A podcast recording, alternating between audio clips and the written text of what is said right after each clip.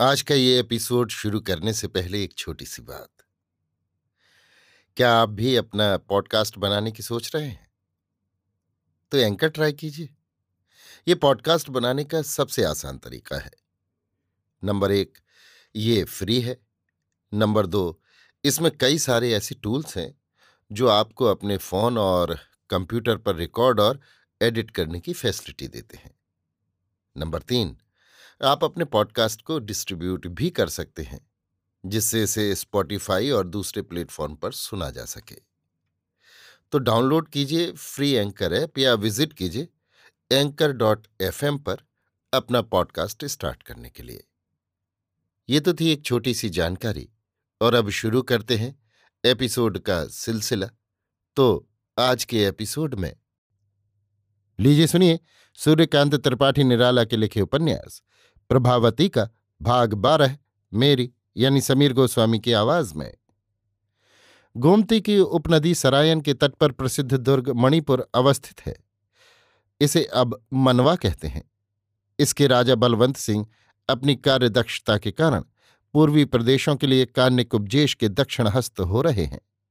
इधर की राजकीय व्यवस्था के यही सबसे बड़े अधिकारी हैं, इसलिए सम्मान्य है। मनवा चारों ओर से ऊँची चार दीवारी द्वारा घिरा हुआ है। बीच की प्रशस्त भूमि में पृथक पृथक आवास तथा प्रासाद शोभन क्यारियों के रूप में निर्मित है। यहाँ की कारीगरी में गुंबदों की अधिकता है। सूर्य और चंद्र की रश्मियों में सैकड़ों सुवर्ण कलश एक एक श्रेणी में एक एक पत्र और मध्य में छह दलों के फूल की आकृति लिए आकाश में पूर्ण पारिजात की तरह झिलमिला रहे हैं। ऊपर हल्के पद खड़ी कभी रवि और कभी शशि का एक बगल बालों में हीरा लगाए, नीलिमा बिना शब्द के जैसे पथिकों को अपने शुभ्र विकास का परिचय दे रही हो। विलास की सहस्त्रों तरंगें दुर्ग से दूर दूर तक ग्रामीणों को आश्चर्य की शक्ति से प्लावित कर रही हैं। ऐश्वर्य के मधुर आतंक में नतमस्तक सभी जैसे हृदय से उसे वर्ण कर रहे हों। उसके विरोध में आने की शक्ति उनमें नहीं, जैसे स्वीकार कर रहे हों, वे भी यही चाहते हैं। ईश्वर, धर्म और पूजा अर्चन में, जैसे यही कांक्षित स्वर्ग उनके हृदय में छिपा हुआ हो। संध्या हो रही है, आकाश में पीली किरणें पीलू गा रही हैं। संसार की परिवर्तनशीलता की प्रमाण स्वरूपा सरायन ताल ताल पर मंद नृत्य करती बहती जा रही है। राजकुमारी रत्नावली सोपान पर मखमल के बिछे सुकुमल आसन पर बैठी तन्मय हो रही है। अंगों से प्रिय करुणावेश, अज्ञात अपरिचित प्रिय की ओर प्रवाहित है। साक्षात कमलिनी जैसे ध्यान कर रही हो। राजकुमारी की वही उम्र है, जब प्रिय की तलाश में दृष्टि एक दूसरा रूप, एक नया आलोक पाती है। प्रति अंग की कला आप विकसित तो हो, अपनी आकुलता प्रदर्शित करती है। यौवन त्रिभुवन पर विजय प्राप्त करने को समुद्यत होता है।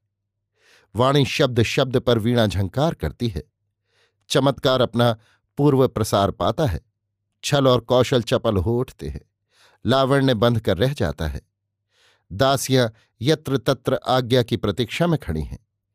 एक बाहर से भीतर घाट पर आई और हाथ जोड़कर बोली, कुमारी जी, एक भिक्षुक दर्शन कर कुछ निवेदन करना चाहता है। वैसे ही ध्यान नेत्रों से दासी को देखती हुई रत्नावली ने भिक्षुक को ले आने की आज्ञा दी। ये वही भिक्षुक है जिसे राजकुमार देव ने अपनी माला देकर प्रभाव वाली बदली थी। भीख माँगता हुआ यहाँ पहुँचा है। कई अच्छे घर रास्ते में मिले, पर डर कर माला वाली बात नहीं कही। मालिकों से कुछ मिलने के बदले माला के छिन जाने का डर अधिक था। ये सोच रहा था कि कोई साहृदया बड़े घर की युवती या तरुणी मिले तो उसके गले में पुरस्कार स्वरूप डालकर मुद्राओं से उचित विनिमय की प्रार्थना करे। अधिक मुद्राएँ हुई तो अधिकांश वहीं रखकर धीरे धीरे लेता रहे। इस योग्य उसे कोई नहीं मिली। यहाँ की रत्नावली पर विश्वास है। बड़ी देर से बाहर खड़ा हुआ था। एक दासी से पूछकर, रत्नावली की परिचारिका जान, पैरों पड़कर कबूल करा लिया है कि वो राजकुमारी के पास पहुँचा देगी? राजकुमारी के पास जाने का कारण नहीं कहा। रत्नावली की आज्ञा पाकर दासी भिक्षुक को सरायन के घाट पर ले गई। घाट पर बैठी राजकुमारी को देखकर भिक्षुक ने पहले हाथ जोड़कर कुछ विनय शब्द कहे, फिर जोली से माला निकालकर दीनता से मुस्कुराते हुए गले में डाल दी और भिक्षुक के पास उसकी कोई शोभा नहीं, बल्कि उससे असहाय प्राणों का भय है। राजकुमारी ही उसकी योग्यता रखती है। बदले में थोड़ा थोड़ा सा धन समय असमय ले लेकर अपने बुढ़ापे के दिन भगवत भजन में बिताएगा। इस आशा से आया हुआ है, समझा दिया। भावनामयी कुमारी, दया की पुष्प सी खुली रहती हैं। भिक्षुक को जीवन पर्यंत के लिए अभय मिला। कुछ धन उसी समय लाकर देने के लिए उसने सदैव आज्ञा की, सफल मनोरथ हो, भिक्षुक मनोवाच्छाएँ पूर्ण हो, आशीर्वाद देकर बाहर गया। संध्या होते होते बंदी कुमार देव को लिए हुए बलवंत की वाहनी पहुँची। दुर्ग में सन्नाटा छा गया। अपने जो जो रक्षक थे, उन्हें बलवंत ने देव का सच्चा वृतांत न कहने की पहले आज्ञा कर दी थी। रथ की चाल से हिलने के कारण देव के घावों का रूप और भयानक हो गया था। दुर्ग के एक अच्छे प्रासाद में उन्हें स्थान दिया गया। सेवक तथा रक्षक नियुक्त कर दिए गए। फाटक में आज्ञा कर दी गई कि कुमार देव पर सदा दृष्टि रखी जाए। वे किसी कारण बंदी हैं।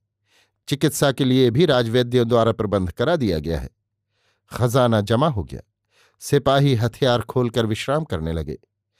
कुछ देर में खबर हुई, कल फिर महाराज के साथ कर ग्रहण के लिए बाहर जाना होगा। बलवंत सिंह ने रनवास में विश्राम करते अपने प्रबंध पर सोचते। राज्य के इधर के समाचार मालूम करते हुए ये निश्चय किया कि यद्यपि दलमऊ से कान्यकुब्जेश को सूचना दी जा चुकी है, फिर भी ये और अच्छा होगा कि वहाँ से भी उन्हें एक उससे भी पुष्ट रचनात्मक प्रमाण के तौर पर सूचना दे दी जाए और उनकी मनः तुष्टि के लिए लाए हुए धन का भी अधिकांश भेज दिया जाए। इस तरह कुमारदेव के घायल होने और बंदी करने का अपराध पूरी तरह से जाता रहेगा, उल्टे दोषारोपण दृढ़ होगा। इस विचार से वही वृत्तांत उन्होंने बड़े नम्र भाव से महाराजा धीराज जयचंद को लिखा। राजकार्य से वे स्वयं सेवा में उपस्थित होकर निवेदन नहीं कर सके बार बार स्मरण दिलाया। अपना भविष्य कार्यक्रम लिखा और इस समय कुमारदेव की चिकित्सा करा रहे हैं, इस दयालुता का भी दबे शब्दों में उल्लेख किया। रानियों के पूछने पर कुमारदेव का यथार्थ हाल उन्होंने न बताया। उस संबंध में दूसरा प्रबंध बाँध कर बहला दिया। फिर गर्व से पहले के अपमान की याद दिलाई। रानियाँ चुप हो गईं। आराम करते हुए राजकार्य से शीघ्र फुर्सत पाकर बलवंत कन्नौज जाने की सोचने लगे। यदि इस बार वार पूरा बैठ गया तो मुमकिन है महेंद्रपाल अधिकार के स्वत्व से वंचित किए जाएँ। तब राज्य का आसपास के सरदारों में किस प्रकार विभाजन होगा आदि आदि प्रासंगिक बातें सोचते रहे। प्रातःकाल पत्र और कोष बहुत संरक्षकों के साथ भेजकर अपना दल लेकर कर के लिए बाहर प्रस्थान कर गए। रत्नावली पर यमुना देवी का सबसे अधिक प्रभाव था। सत्य और तपस्या की ओर से वो उसी का छोर पकड़े हुए थी। जब देवी यमुना की घटना हुई थी, तब वो एक बालिका थी, पर ऐसी जिसे सारी स्मृतियाँ याद हों। वहाँ और कोई भी नशा ऐसा न था जो उसके हृदय को किसी दिव्य शक्ति से स्पंदित करता। राजकुमार देव वहाँ के हैं, जहाँ के वीर सिंह थे। एक साथ रत्नावली का हृदय सुहृत कल्पनाओं से उच्छ्वसित हो उठा। कितने स्वप्न एक साथ खुलकर राजकुमार से लिपटने लगे।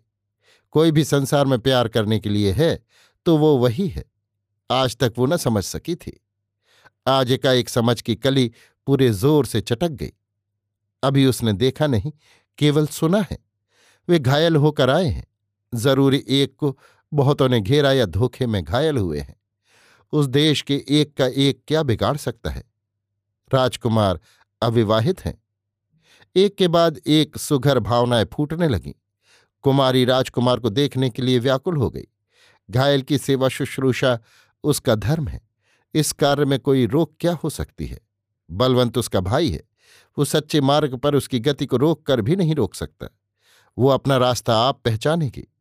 दासी को देह खाने के लिए भेजकर मालूम किया, राजकुमार जग रहे हैं। जितने स्वप्नों से वो राजकुमार को सजा रही थी, उतने से खुद भी सजी जा रही थी। दो सेविकाएँ साथ लेकर राजकुमार के महल को चली। रात को वैद्यों ने घाव को साफ़ कर औषध लगा दिया था। कुमार यथेष्ट अशांति के बाद घोर निद्रा में सो रहे थे।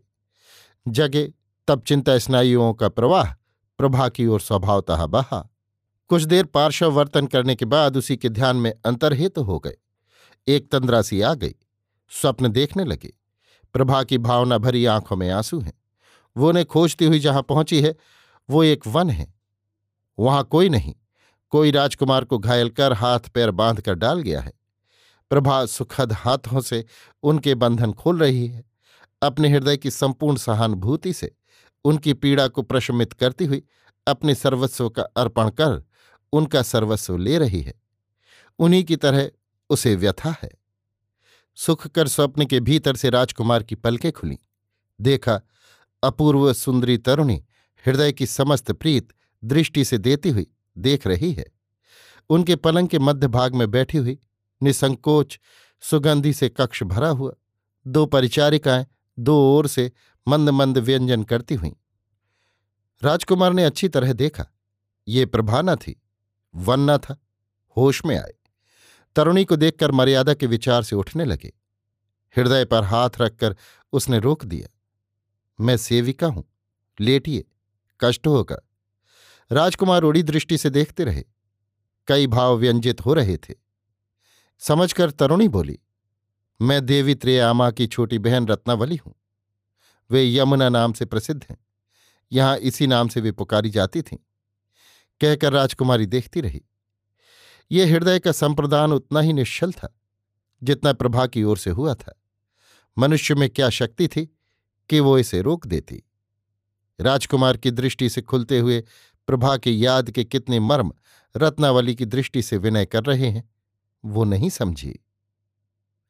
अभी आप सुन रहे थे सूर्यकांत त्रिपाठी निराला के लिखे उपन्यास, प्रभावती का भाग बारह, मेरी यानी समीर गोस्वामी की आवाज़ में।